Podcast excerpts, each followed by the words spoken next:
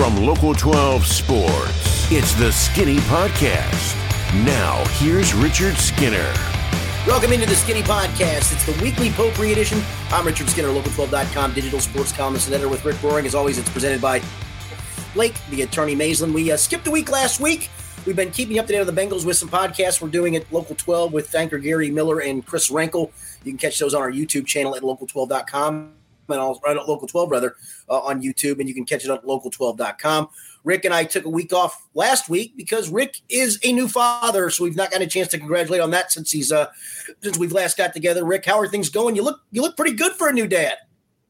Yeah, I mean, I feel pretty good. I was warned and prepared for the worst. And I feel like we kind of lucked out. He's been pretty calm, pretty quiet. He sleeps pretty well. So uh, mostly it's just a lot of dirty diapers, really. There, there you go. That's, that's part of it. Do you have the diaper genie by chance? Do you know what the diaper genie we, oh, is? Yeah. Oh yeah, huge diaper genie guy, of course. Oh, that thing at the end of the, the tenure of my kids, that, that the diaper genie had wore welcome. I can tell you that much. Yeah, I think I think that's a thing you got to keep up on the cleaning of. I don't I don't think you can let yes, that you do. go. That is correct. hopefully, hopefully it's been been improved over the last two decades from where it was when my kids were that age. I, I think they've made advance. I, I tell you what, they have certainly got a huge, huge business going on out of the parents. I mean, they are just raking us over the coals. Oh, it's, it's like a wedding. Yeah. You just throw you throw baby or parenting in the front of whatever you're selling, and you just t- char- char- upcharge about twenty percent. So exactly, exactly, smart. Yeah. All right. Well, we got a, a lot of stuff to get into, not the least is of which is the Women's World Cup, which, you know, I mean, you got a new son in the world. You're trying to do the right thing, get him exposed to, watch, to women's sports. It, yeah, you're watching at four o'clock in the morning, right? Yeah, exactly. And you're trying to, hey, look, women are real athletes too. And then they go out right. and do what they did. So uh, we, we won't talk about that, of course. But uh, Skinny the Bengals, you've been at training camp every day since it opened up. You've been doing the podcast with Gary Miller, with Chris Renkel. I've checked in on, on some of that. But of course, the, the week we decide not to do a podcast in the middle of summer, we get a Joe Burrow injury and all types of other nonsense breaking loose from training camp. So normally these these reports from training camp are a lot of nothingness going on. Of course, last week when we're not podcasting, we actually get some news. So Joe Burrow comes up limping on that calf. What's the latest at this point? A, handful of days later. Uh, it was good the other day on uh, I guess what was that Monday. Um, I was in the locker room. I was talking to to a couple of the punters Drue Chrisman had just come back to practice and uh, was talking about his medical situation. Um, I was talking to the other punter, Brad Robbins, about kind of competing against himself. And I, Brad's in a little, you've been in the locker room. It's that back locker room area where a lot of the practice squad guys are usually are. This is where the rookies are, even if they're a draft pick. They're all crammed back in there. I think the only one that's that are not DJ Turner's out with the normal guys. I think Myles Murphy and Jordan Battle. Charlie Jones maybe too, but I think from fifth round on down, they're back in that cubby. So come out of the cubby and I saw our friend Paul Dehner Jr. and he said, huh, look at the new offensive lineman sitting there. And I looked over and I went, it's Joe Burrow. He's got kind of a hoodie on and he's just sitting there talking to Ted Karras. And I said, boy, I wonder if now he feels trapped because we're going to be in here for the next 40 minutes and he's surely not going to want to want us to see how he gets across from there to his locker. And lo and behold, he got up and walked across and, and looked normal. He did have that sleeve on, but I, I, think that's at least a good thing that he's taking some steps at this point because from what I understand, he was riding around one of those scooters for uh, a couple of days after the injury happened. Uh, but now, now that he's walking, hopefully that that means that he's well on his way to, to coming back. I don't think anybody truly knows. I mean, every human body heals differently, right? But if you can get him back by that last preseason week, maybe the, the week after, you've got those two weeks now between the end of the preseason and the opener. Two weeks for Joe Burrow, especially with what he's dealt with and, and all the other training camps he's gone through, uh, and especially having a normal offseason up to this point, will be more than enough to get him ready. Yeah, I saw Albert Breer from MMQB had been at training camp when this happened. He was there the few days after, I guess, and he came away reporting that he didn't sense that there was much concern about the injury, and he thought Joe would be fine by the time the season actually started. Skinny, one thing that came to my mind when this went down, and it, was said that he's going to be out several weeks do you think the contract plays into this at all? In other words, do you think if there wasn't the contract looming, if it was already finished, is there a chance that he would already be back practicing? No, that's a good question. I think it's been brought up a lot. Um, I, I, don't. I think it's two separate situations.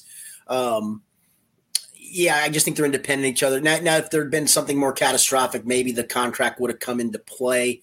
Uh, I have joked that if you want to be a conspiracy theorist, that Joe Burrow is doing a complete acting job until this contract gets done to, to make everybody go, look how much you miss me. Look how much you could miss me. And I said, magically, he's going to sign the contract on Thursday and practice on Friday. It'll be the most miraculous thing ever. That's not the case. I, I, it is a good question, Rick. I, I do think it's just to, two totally separate things. I'm a little surprised. It feels like we've reached a real stalemate with this, right? That there's been really no no push to get something done. I really thought after Herbert got his done, it would be a matter of days before something would get done with Joe Burrow. And don't forget, that keeps Tee Higgins in, in the in the lurch. That keeps Logan Wilson in the lurch. And um, you know, maybe they get those done before they they they get Joe done at this point. But it feels like everything just kind of come to a standstill. Yeah, and I mean, it, it doesn't seem like it's real serious, but there there's also the concern of we've talked about this is finally the the offseason that Joe Burrow has a normal offseason, a normal preseason to prepare. Everything is healthy going into this one. How much of a setback do you feel like it is from that standpoint? I'm sure it's disappointing for him. I will say, um, you know, the day before he suffered the injury at a regular press conference, and he mentioned, "Knock on wood, I'll, I'll have a normal training camp and a healthy." Guess what he forgot to do though? You, you can't actually knock. You got to knock, man. You got to knock on wood. Yeah, yeah. I, I, don't think it's a huge setback. Um, I think Paul Dehner or somebody asked Zac Taylor yesterday the question of, does this hamper his ability to kind of get on the same page with with Irv Smith? Um, don't forget, you know, they they they work together throughout April, May, and June in those practices, so they've they've had a chance to do some things. It's far different from training camp practices, obviously. Um, I think I think the only disappointing part is I, I think that, that Joe really had a confidence that this preseason was going to ramp him up to get off to a fast start to the season. And I still think that's very possible. I just think it's disappointing for him because it felt like for a change, this is finally normal. This is finally how it's going to be and supposed to be. And voila, two days in, it's it's anything but normal. Yeah, and and I understand that in the whole scope of things, he probably wasn't going to play any snaps in the preseason games or maybe he, yeah, series. Yeah, sorry, I didn't mean to. He said he wanted to play a series or two, and I, I think that was a real possibility in preseason game number two. It wouldn't have been in the first one, even though it's a home game. Uh, I think they're going to treat that that, or they would have, they still will treat that Wednesday practice with the Packers as kind of a, a chance for the ones for the Bengals to play against the ones for Green Bay, and then you know you sprinkle a couple of guys maybe into the mix on, on that Friday. But I, I do think it would have been a real possibility for the for the starting offense as a whole to play a series or two in that that second preseason game. Third preseason game is always a, a, throwaway anyway, other than some guys on the back end of the roster trying to make it. And I, I think if Joe says, listen, Joe says he wanted to play a series or two, um, he would have played a series or two as, as we know. So that, that's out the window now. It looks like. Well, and and that's really he, neither here nor there. My my real point is, I think it wasn't going to be a big deal whether he was healthy for the preseason games or not. I don't think a lot is lost by him not being available for those games. Missing some of the practice time may or may not matter. I'm not sure how much stock we should put into that, but I do think to some extent we do have to decide does it matter or does it not matter? Because for two years now we've we've said things like, "Oh, it'll be nice when he has a normal offseason. It'll be nice when he's able to to have a clean ramp up to the season and get ready to go." And now all of a sudden he goes down, and I hear a lot of people saying, oh well it's not going to be a big deal. He doesn't really need well, that. He's joe burrow. And i agree with that but it's like you know we do have to kind of decide. It's like wh- which is it? Does it matter or does it not matter? Well I, I, will say it will matter if it's the wednesday before the cleveland game and he's limited or not practicing still. I think then it matters. I think he does need some ramp up period of time um, to get himself ready and acclimated really fully feeling that, that that calf is fine and he's ready to go. And, and again the timeline that it seems like it's going to be is going to be well before that. That that would be alarming. That's when yes, it will matter that he got nothing. But he gets two weeks between the end of camp and the, and the start of the regular season, um, that's plenty of time because at that point, then you literally are game planning for your first opponent um, and preparing for your first opponent. So there's something to prepare for other than get the install in and all those things. And if anybody knows this offense like the back of his hand with installs, it's it's Joe Burrow. Yeah, and I also think there is definitely a difference between a major knee surgery that you're coming back from clearly, right. or last year even going through the appendicitis and, and having an appendectomy and all of that right before the season, and you lost a bunch of weight. There's a lot more that went into recovering from those things than might with a calf strain if, if that's what he's dealing with. So, uh, Skinny, since we are on the topic of Joe Burrow and the quarterback situation at training camp, what do the backup options look like without him being in there?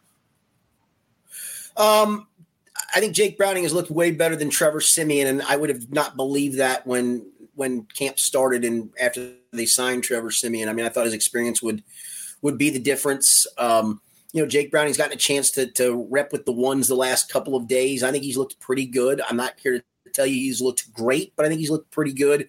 I've actually got a story going up tomorrow on local12.com, kind of a, the process that he's been through.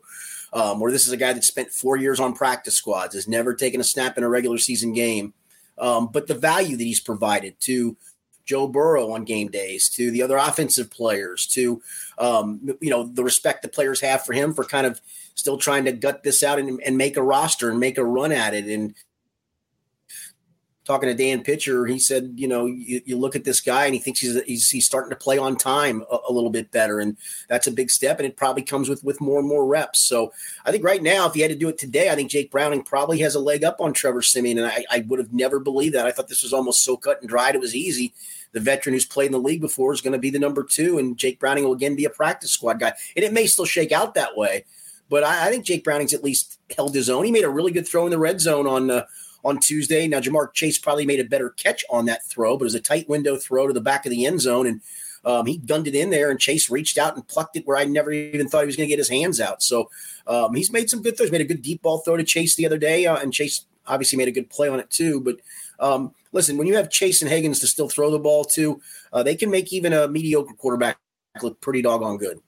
Yeah, that definitely helps. I, I liked that comment you had about how some of the younger players that are that have questions when they're coming off the field may come off and actually go to Jake Browning to ask them, "Hey, like, what did you see there? What what did I screw up, or something like that?" As opposed to going directly to Joe Burrow, even.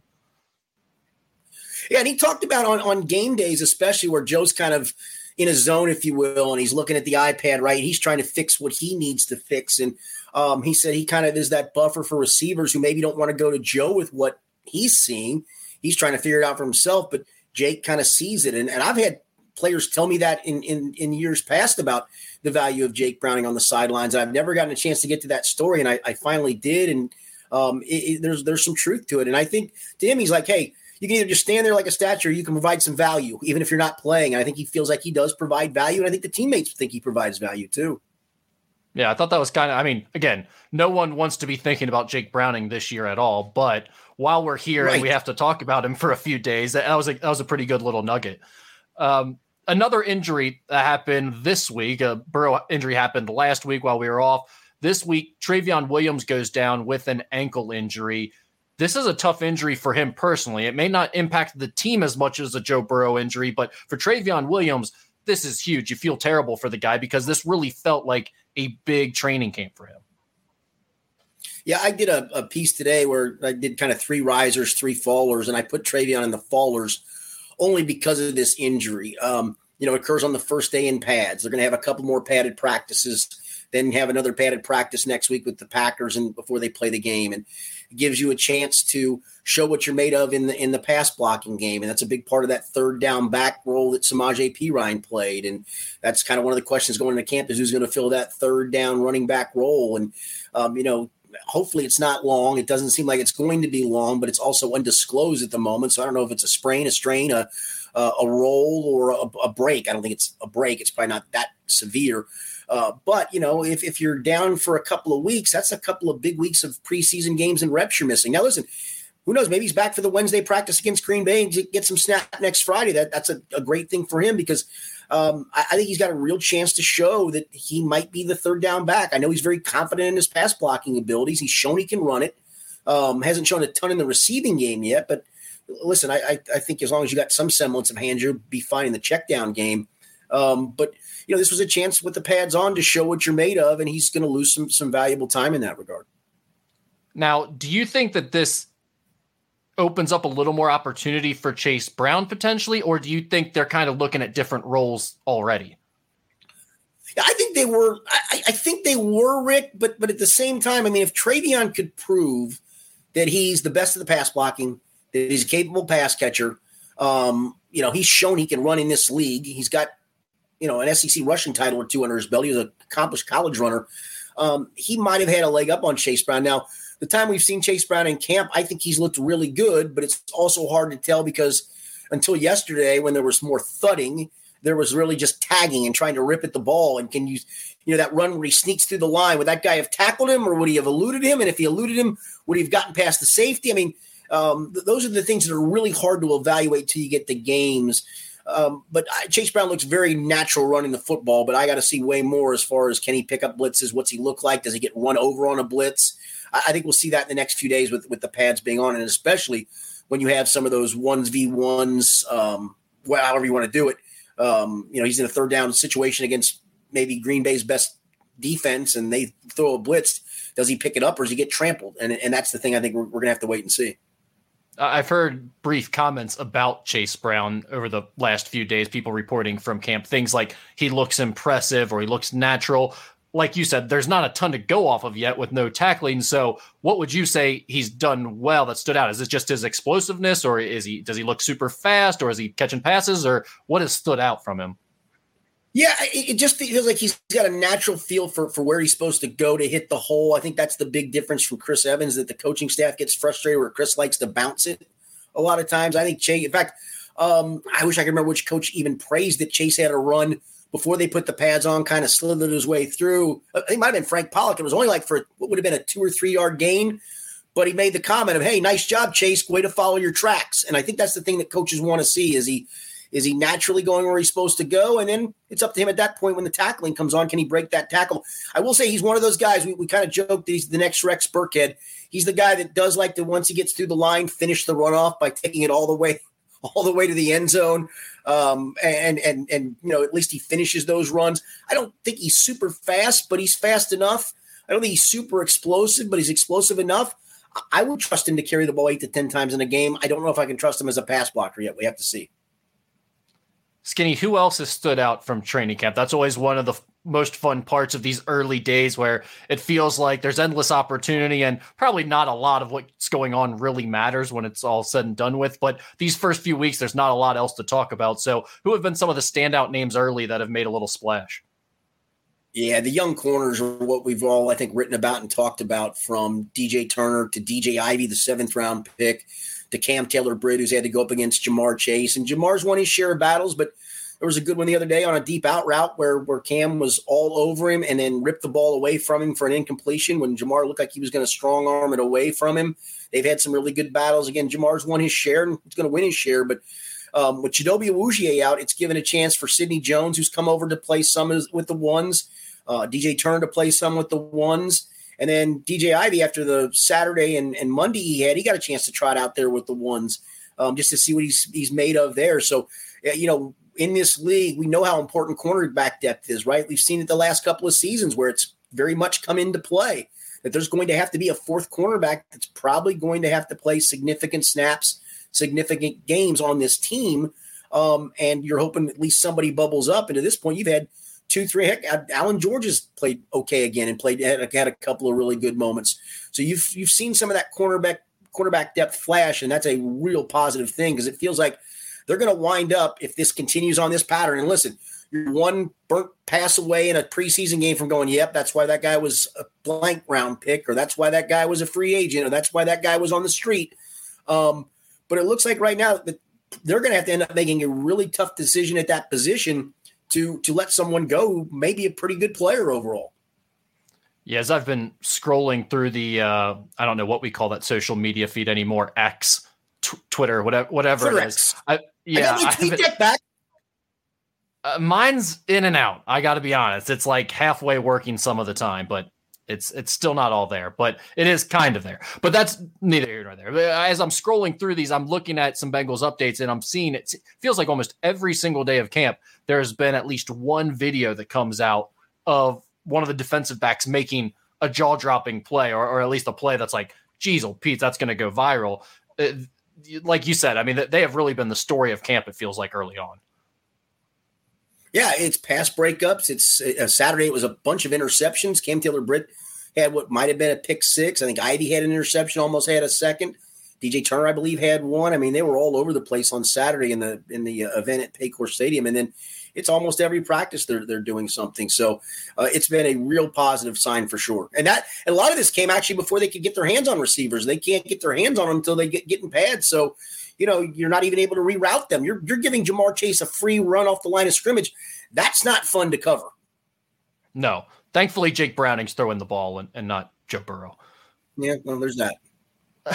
uh, Skinny, who, who else? G- give us an offensive name. Anybody on offense that has stood out over the the first few days?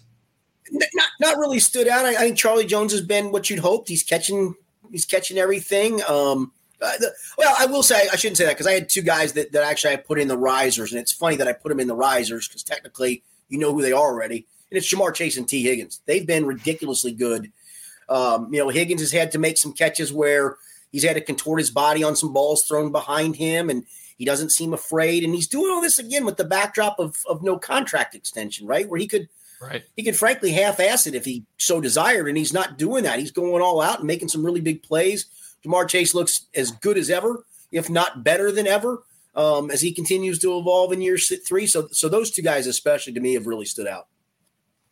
Well, one other bit of news that came up over the last week from the Bengals side of things was Trey Hendrickson. He signed a one year contract extension last week that'll keep him in Cincinnati through the 2025 season. He got a $5 million raise for the upcoming season and $16 million in 2025. His $15 million salary in 2024 remained unchanged. Skinny, take us through this contract extension for Trey Hendrickson because this was not only about giving him some more money and extending him for a year, but also giving him a little bit more flexibility up front in terms of salary cap, right? Yeah, and that's the thing. I mean, what it does is it allows you to prorate the bonus out a little bit further another year, which is always free. It frees up some salary cap space in 24 and 25. You know, I, I, doubted going into this year that he'd see the 24 year of the contract. It seems like that's probably more of a, a, a, a given that he will. Um, I don't see how he sees 25. I just don't. That's why the big numbers on the back end of that. And but good for him. And, and that's where you know you see these extensions a lot of times, and it's like, oh, they love that guy. They want him here for another year. In a perfect world, yes, but in a salary cap world, it's hard. A lot of these times, it's hey, we're going to give you a little bit more money now and it's going to look really good on the back end. And chances are you're never going to see that back end money. I mean, that's just the way it goes. But hey, if you're a player, what do you want? You want as much money as you can get right now. Um, and if you see that, whatever you're down the road, good for you. But at the stage he's at in his, his career, the stage they're at with with all the guys they're going to have to pay and are trying to pay, um, this was more to kind of free up some space and, and machinations but at the same time giving him some money on the front end to make it work. I, I just I don't see him seeing the, the, the, third year of the the or the final. I don't see him seeing that extended year. Um, part of me still isn't so sure. I see the 24 year, but you, you, probably do at this point. It probably at least locks him in for that. Yeah, I mean, I mean, he's playing pretty pretty well. He's definitely been a, a tremendous addition. When they went out and got him, a lot of people talked about that, and there were opinions on either side of how that would go for them. That's turned out to be a, a great decision. Yeah, and it'll be exciting if you know whatever Lou Anarumo does, and we've talked about this with his pass rush group. If they can get some some rush up the middle, how many more sacks is he able to finish? Right where he's getting around the edge last year, and guys are just stepping up in the pocket, and it can be very frustrating. You're getting some pressures on, but you can't finish it off because guys stepping up around you. Well, if this year he's stepping up into Myles Murphy or um, into Joseph Ossai, if he's playing inside, or Sam Hubbard that's a whole different ball game where there's no chance to escape, and, and maybe it increases Trey's numbers. But he's been a great player against the runs, very good pass rusher. He's he's he's what you, exactly what you hoped he would evolve into, um, because it does give you an side of the ball. And now you're trying to figure out is Ossai the guy on the other side of the ball is an elite rusher? Is it Myles Murphy? Um, you know, if push came to shove, you leave Sam Hubbard there on, on third downs pass situations. He's probably a, you know, he's obviously a much rusher, but um, you know, right? When you feel like you got one side shut down, you can figure out stuff on the other side. It's kind of like that on defensive end. You got one edge guy who's dynamic. Um, it might free up the other guy for one-on-one opportunities, and that guy's got to pan out, whether it's Ossai. All right, let's switch gears here to the Reds. They are 59 and 50, first place in the NL Central, a half game ahead of the Brewers as we record this here on Wednesday actually, evening. Actually, actually, as we record this, they're now a game up because Milwaukee lost this afternoon. Oh, they already played. All right, well that's that's dad brain for you. So the Reds are a full game up on the Brewers as we record this on Wednesday evening.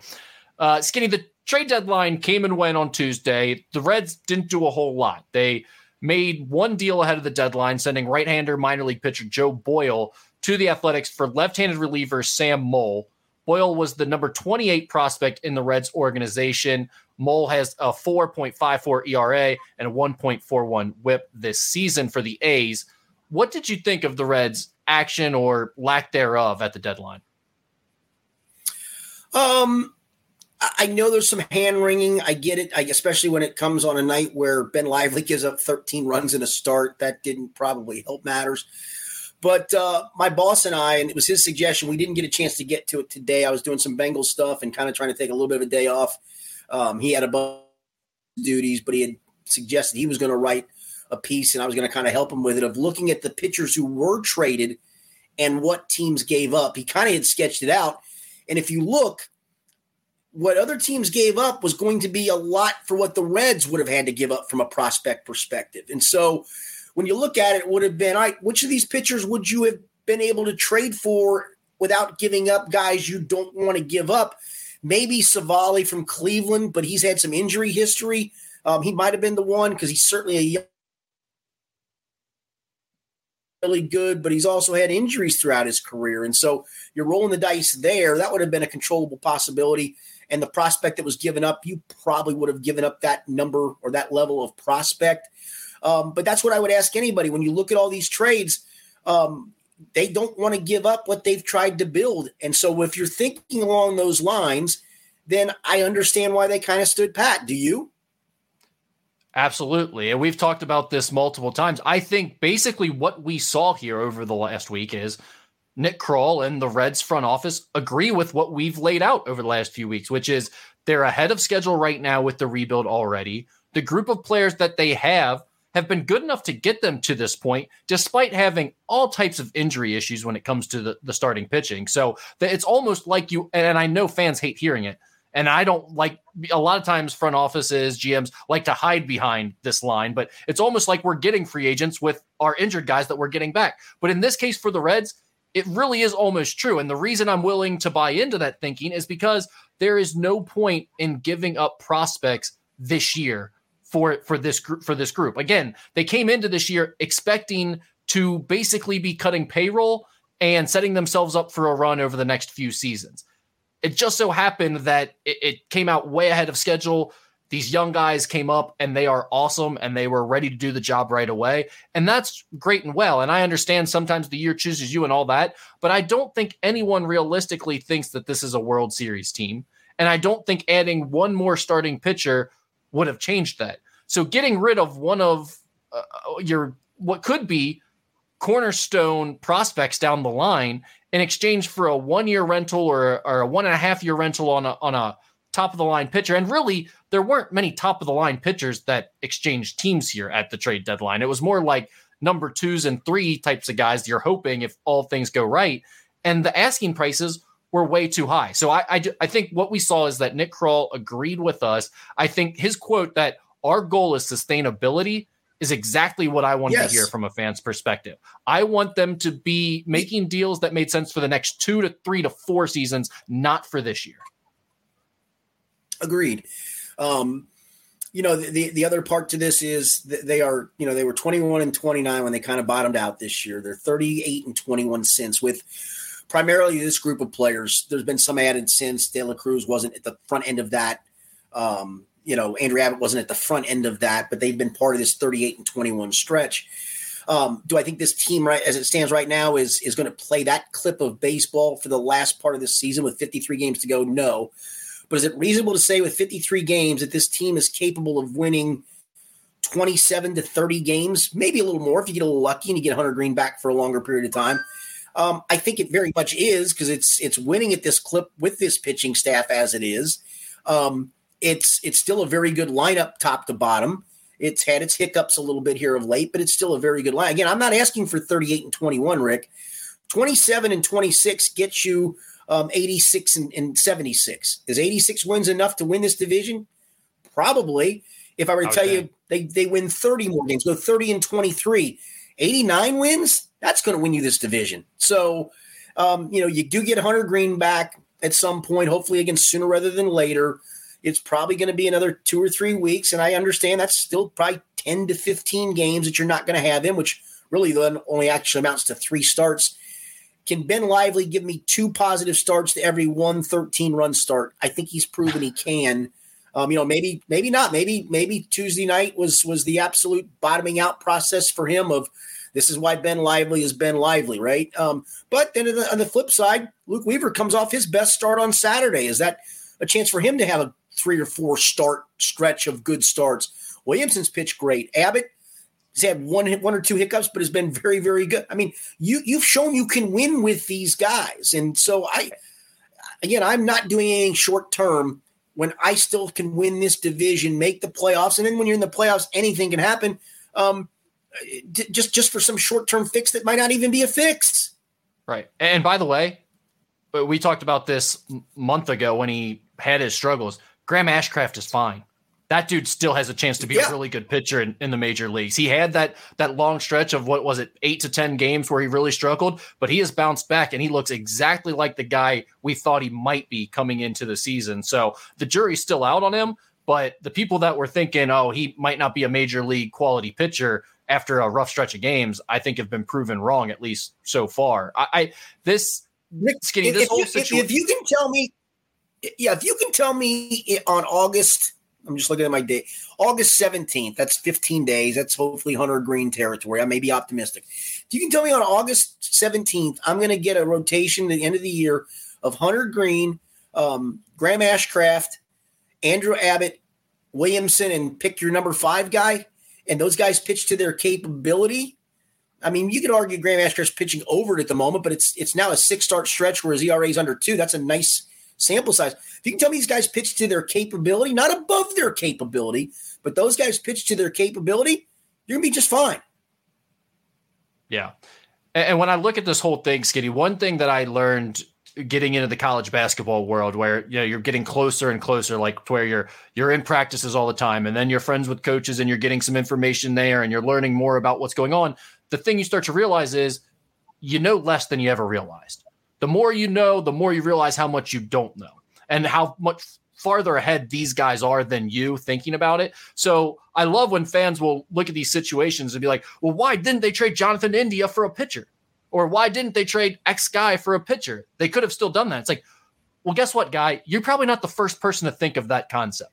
Like Nick Krall probably wanted to well, do that too if it made sense, right? They just didn't have that opportunity. No other team was willing to make that deal with them. And so, like, I'm sure they tried to do everything that made sense to get another starting pitcher or even get another reliever to help the back end of this bullpen. But the reality was it wasn't going to happen without them giving up one of their top prospects. And that just wasn't worth exactly. it. Yeah, and, we're talking starting pitching, Rick. I, you know, I don't know if you saw the story today. Tejay Antone's now gone to Louisville for a rehab assignment, so maybe he's not too far away. And Tejay Antone at his best is pretty damn good. Now I, that may be a big, you know, ask coming off what he's coming off of, but if he shows in Louisville that this is the Tejay Antone we've seen, that's another really nice add to that bullpen. I know he's fresh. He, he hasn't pitched in a year and a half, right? I mean. he's right. he's got he's got a lot of innings to make up for. So I mean, if he's healthy at all, that could be if if nothing else, just a guy that can eat up some innings for you here as you go down the stretch and and and get you through some of those rough starts by uh, the the staff. Skinny, the Reds also announced over the past week that they have agreed to a three-year contract extension with manager David Bell through the 2026 season. What do you think about this move by the Reds? Do you like the extension of David Bell? Um, I don't hate it. Listen, I, I, I, I, am still the jury's out for me as a manager. I think he's done a marvelous job this year. Um, it doesn't hurt to have talent. Um, it did feel like he pissed away a little bit of the talent in 20, whatever the year the COVID year was when they barely got in the playoffs. That was a much more talented team than one that had to scrap to barely get above 500 and then look like trash in the playoffs. And then even the next year, I think they had enough talent to do more than what they did. But he's he seems to have pushed all the right buttons this year in every way imaginable. Guys, it's always seems like guys do like playing for him and play hard for him and do the things that he wants.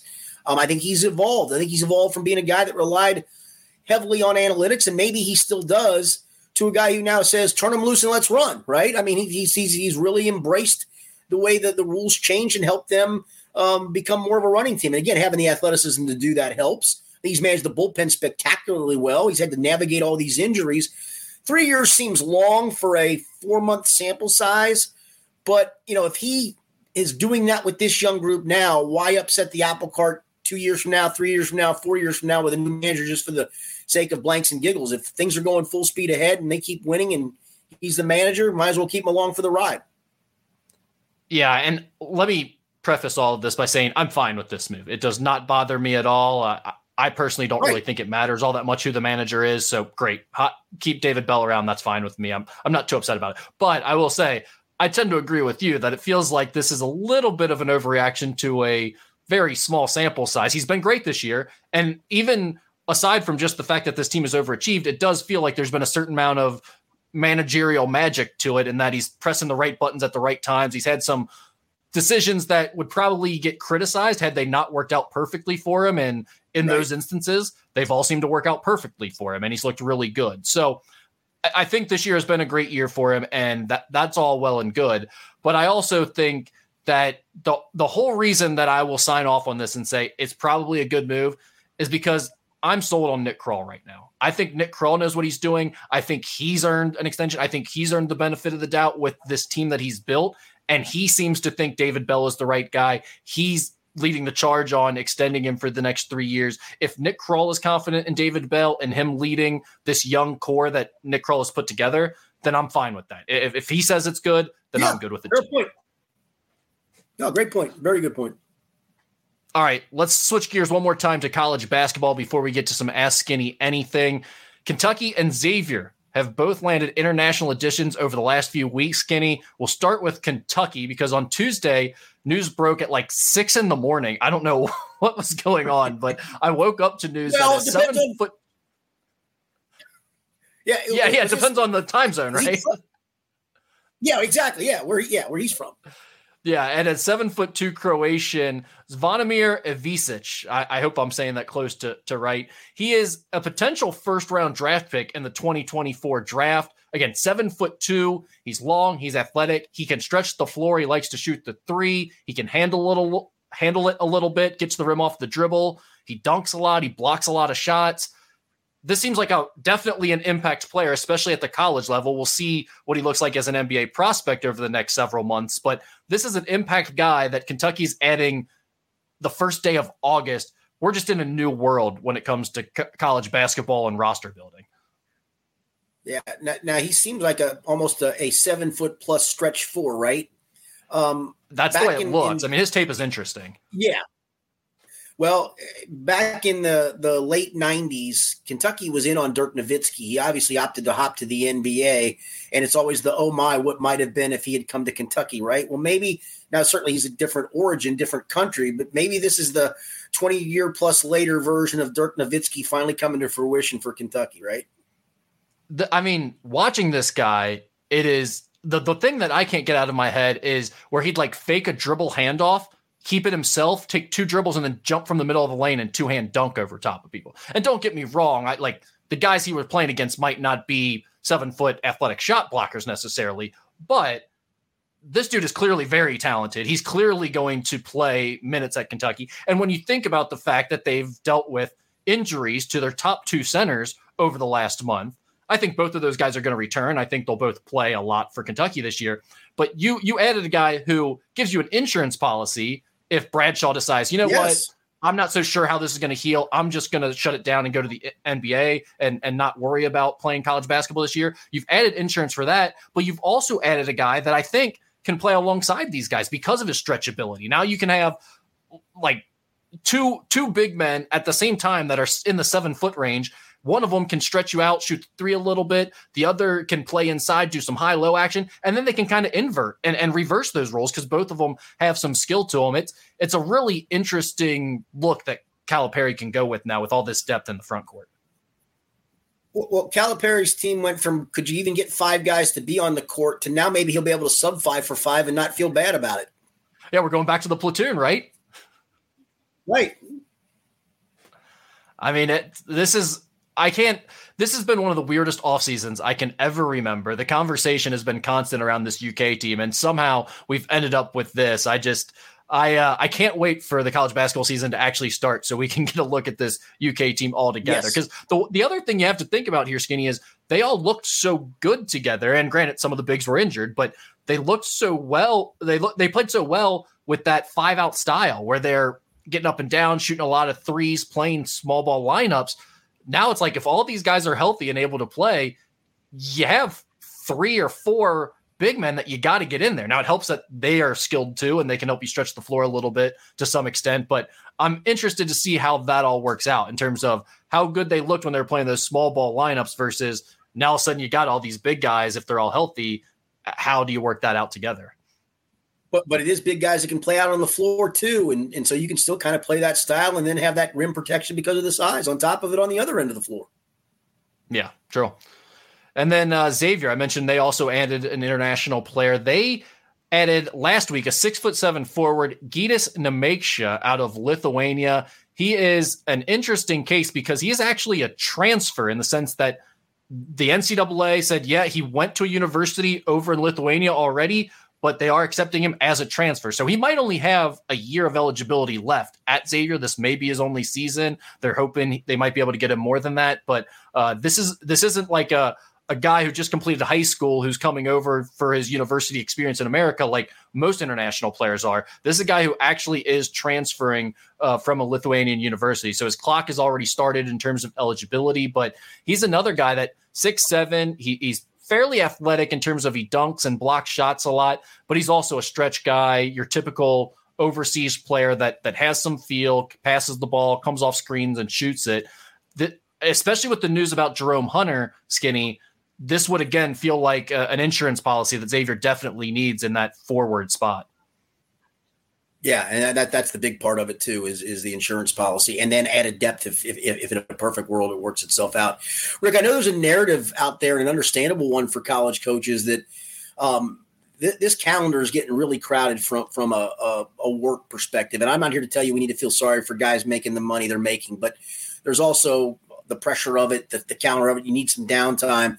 Um, do you expect? I know there's been some conversation about trying to fix the recruiting calendar, maybe fix the portal of, of when it opens, when it closes, all those things. Um, something has to give. I know you've talked to probably coaches around this and, and at least maybe ops guys as well. Uh, th- this has gotten to be a lot for college coaches at the moment because it feels like it's been nonstop and it's still nonstop. I, I, I saw Mike Woodson um, the other day talk about they're still looking at guys in the portal. Well, and that's the thing, Skinny. The problem is you're asking the NCAA or whoever to save these guys from themselves.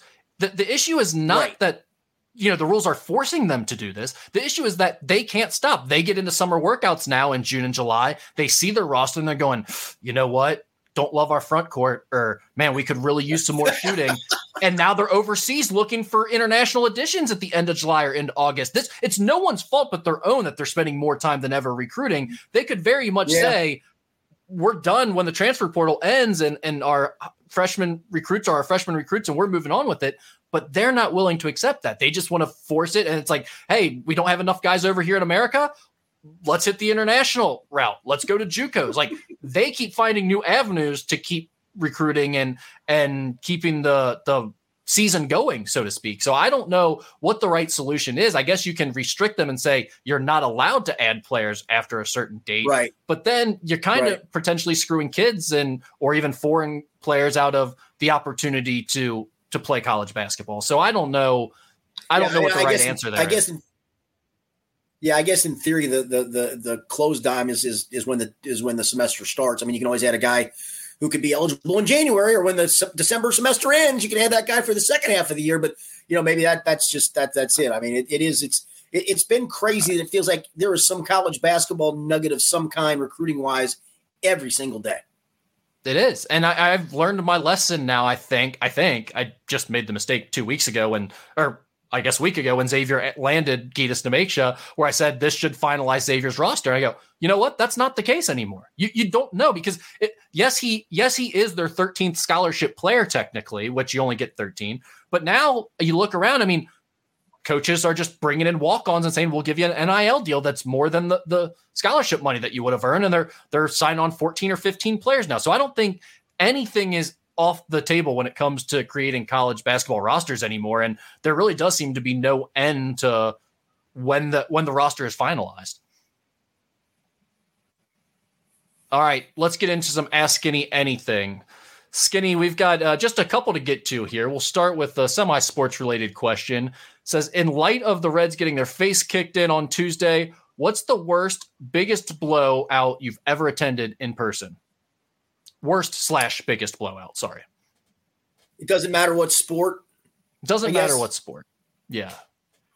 I'll go Bengals 61, Oilers 7 uh, back in what was that 89 or 90 uh, we stayed my dad and i stayed for the whole game and the best part of that it's it's certainly one of the great stories in bengals history um, sam wyche absolutely hated jerry glanville and after the game he made it noted why he ran the score up the way he did um, they onside kicked up 45 nothing they, were going for it on fourth down in the fourth quarter and then to add the insult to insults he trots Jim Breech out there to kick a chip shot field goal with 21 seconds left to get it over 60 to 61. And then you know how coaches today shake hands. That wasn't really a thing back then. Some coaches would. It wasn't like an every game thing. It wasn't going to be here. Sam just ran off the field and just did a little like this to Jerry Glanville, like bye bye. And then um, if you want to go to the Google verse, people go read what Sam Wyche said about Jerry Glanville after that game. But yeah, that was one where we stayed just because it felt like I even told my dad I, at the time, and I was, gosh, how old was I? I was in my tw- early twenties. Um, I just had started in, in the workforce. I was not covering the Bengals at that point, but my dad had season tickets, and I said, "That's why we stayed." I said, "Something goofy is going to happen at the end. There's either going to be an all-out fight that we're going to have to watch, yeah. or he's going to keep running the score up to an absurd point." And my dad's like, "Yeah, let's stay and watch." It was actually it was late, late in the season, but it wasn't overly cold. It was cold, so it wasn't like you were completely uncomfortable and needed to go. But yeah, we stayed to the bitter end to watch that that field goal and watch Sam do the wave off of, of Jerry Glanville. uh, you can appreciate this because I know you've attended them too. I, I can't even pick out one specific one. I'm just going to say any of the first round Kentucky high school playoff games I had to cover for oh. Beechwood or Newcath.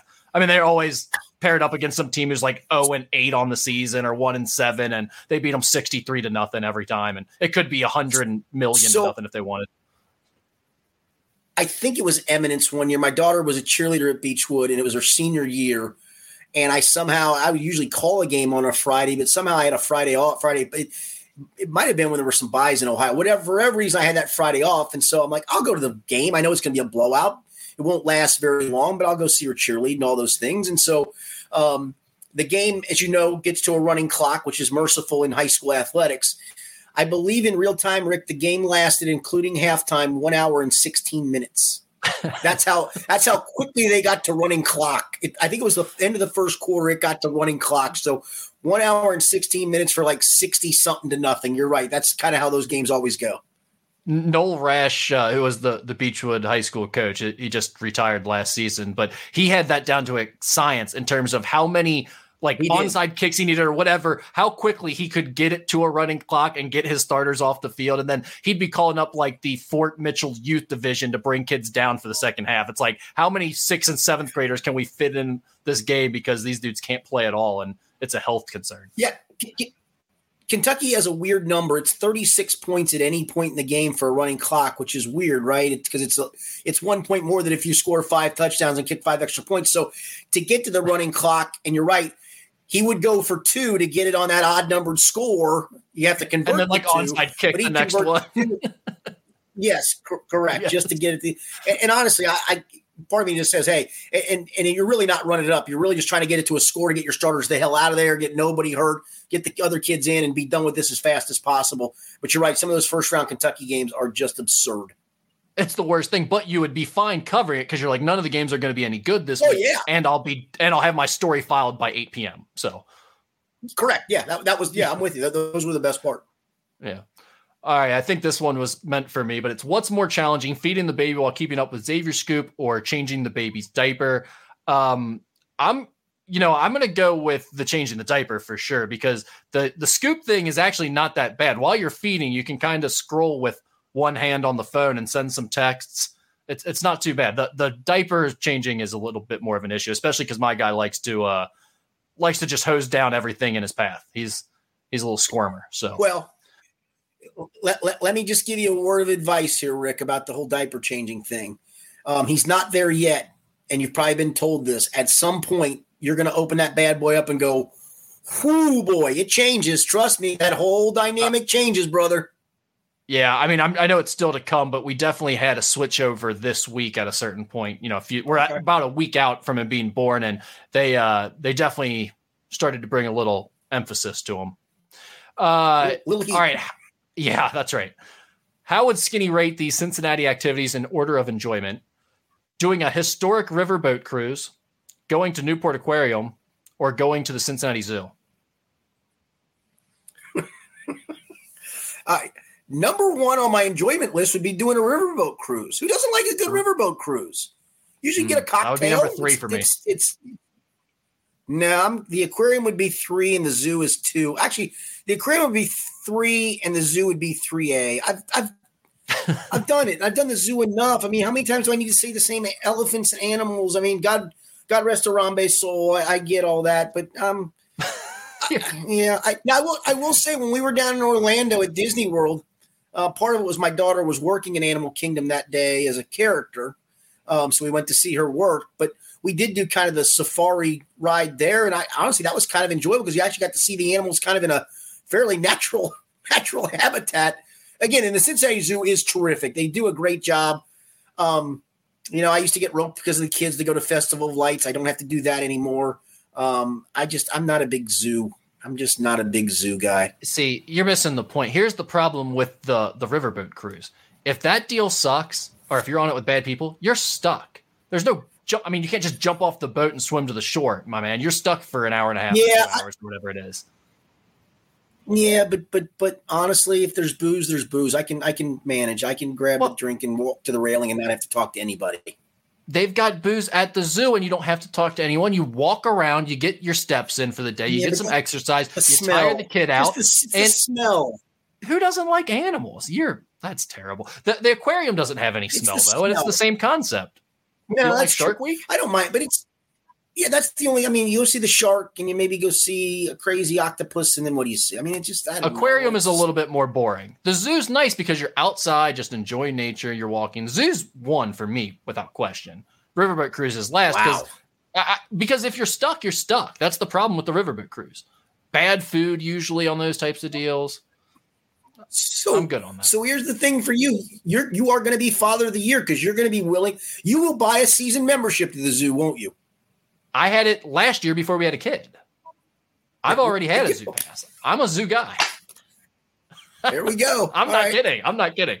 That's in my wallet. I'll show it to you. Do you take show. do you take a knee when you go to Harambe's uh, Harambe's old haunt? Take a knee in oh, homage. Yeah, we, well, we always say a family prayer. Yeah.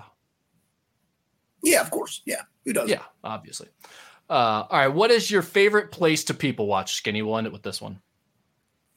Airport. Love me the airport people watching. The Atlanta airport specifically There's no question. the best. Oh, absolutely because it's just it's just a fascinating amalgamation of people. It's it's why is that woman wearing that or wow that woman is wearing that to what has Fred got on or to why why is why does why does Fred have that that slick looking suit on to go ride a plane, man? What are you doing, bro? Get get more relaxed. To the kids screaming and yelling. To I don't know, it's just a great amalgamation of of the I I do. I love to get me a beer at one of those bars in the Atlanta airport where you can sit and look out it's better than watching whatever's on the TV. It's it's it's so much more fun to just watch the people go. And then you're wondering about where are they going, why are they going? You can tell the people on vacation, the poor business guy, the haggard person's probably going for a funeral. I mean, it's it is fascinating watching people and in that, the airport. And that's the best part right there is making up the story for what's going on, why yes. they look the way they yes. do, why they're dressed, or like you see the old man with the younger girl, and you're like, uh oh, what's what's that all about? You know, you start coming up with is, stories for is them. that is that dad or is that it's sugar, sugar dad. dad. Yeah, exactly. Yeah. So I like two things I really like about people watching at the airport. One is the sports apparel. Like everyone likes to wear their oh, favorite oh, yeah. team when they're going through the airport to represent. So I always like you'll see just some random, random stuff in weird cities occasionally with that. I always like that. And then I always like the person who will be like clearly with their family or like a guy who's with their kids and he'll have just a very vulgar shirt on, something that's like very sexual. It's like about 69 or whatever, and he's just like there with his family taking them on vacation. I always appreciate that guy too. He's he's a huge winner in my book. Can I give you one more place though, aside from the airport, that I find to be a, yes. a nice little mini escape? My UDF has got like you're if you get a local gas station, there's some great people watching there. Like we even have a manager at this UDF. It's she does one of the most fascinating things I've ever seen. Her mom will bring her like food from whatever fast food joint, like White Castles or KFC. And while she's working, like helping people, I'll be like, uh, what do you want? Gotta be like a chocolate malt. And while he's saying chocolate malt, she'll walk three feet over, just grab a big chicken tender from KFC, take a bite of it, put it back, and just keep chewing and making your stuff. It's incredible. Like I, you only find people like that at your local gas station. So I love that's that. great. Yeah, that's all we got. All right, good stuff. Thanks as always. We'll be back uh, next week, back on our regular schedule. Uh, appreciate everybody's patience when we took the week off, as Rick had to adjust to, to baby life, and I'm glad things are going well for him and his family. For Rick Broering, I'm Richard Skinner. It's been the Skinny Podcast, the weekly poker edition, presented by Blake the Attorney Mason.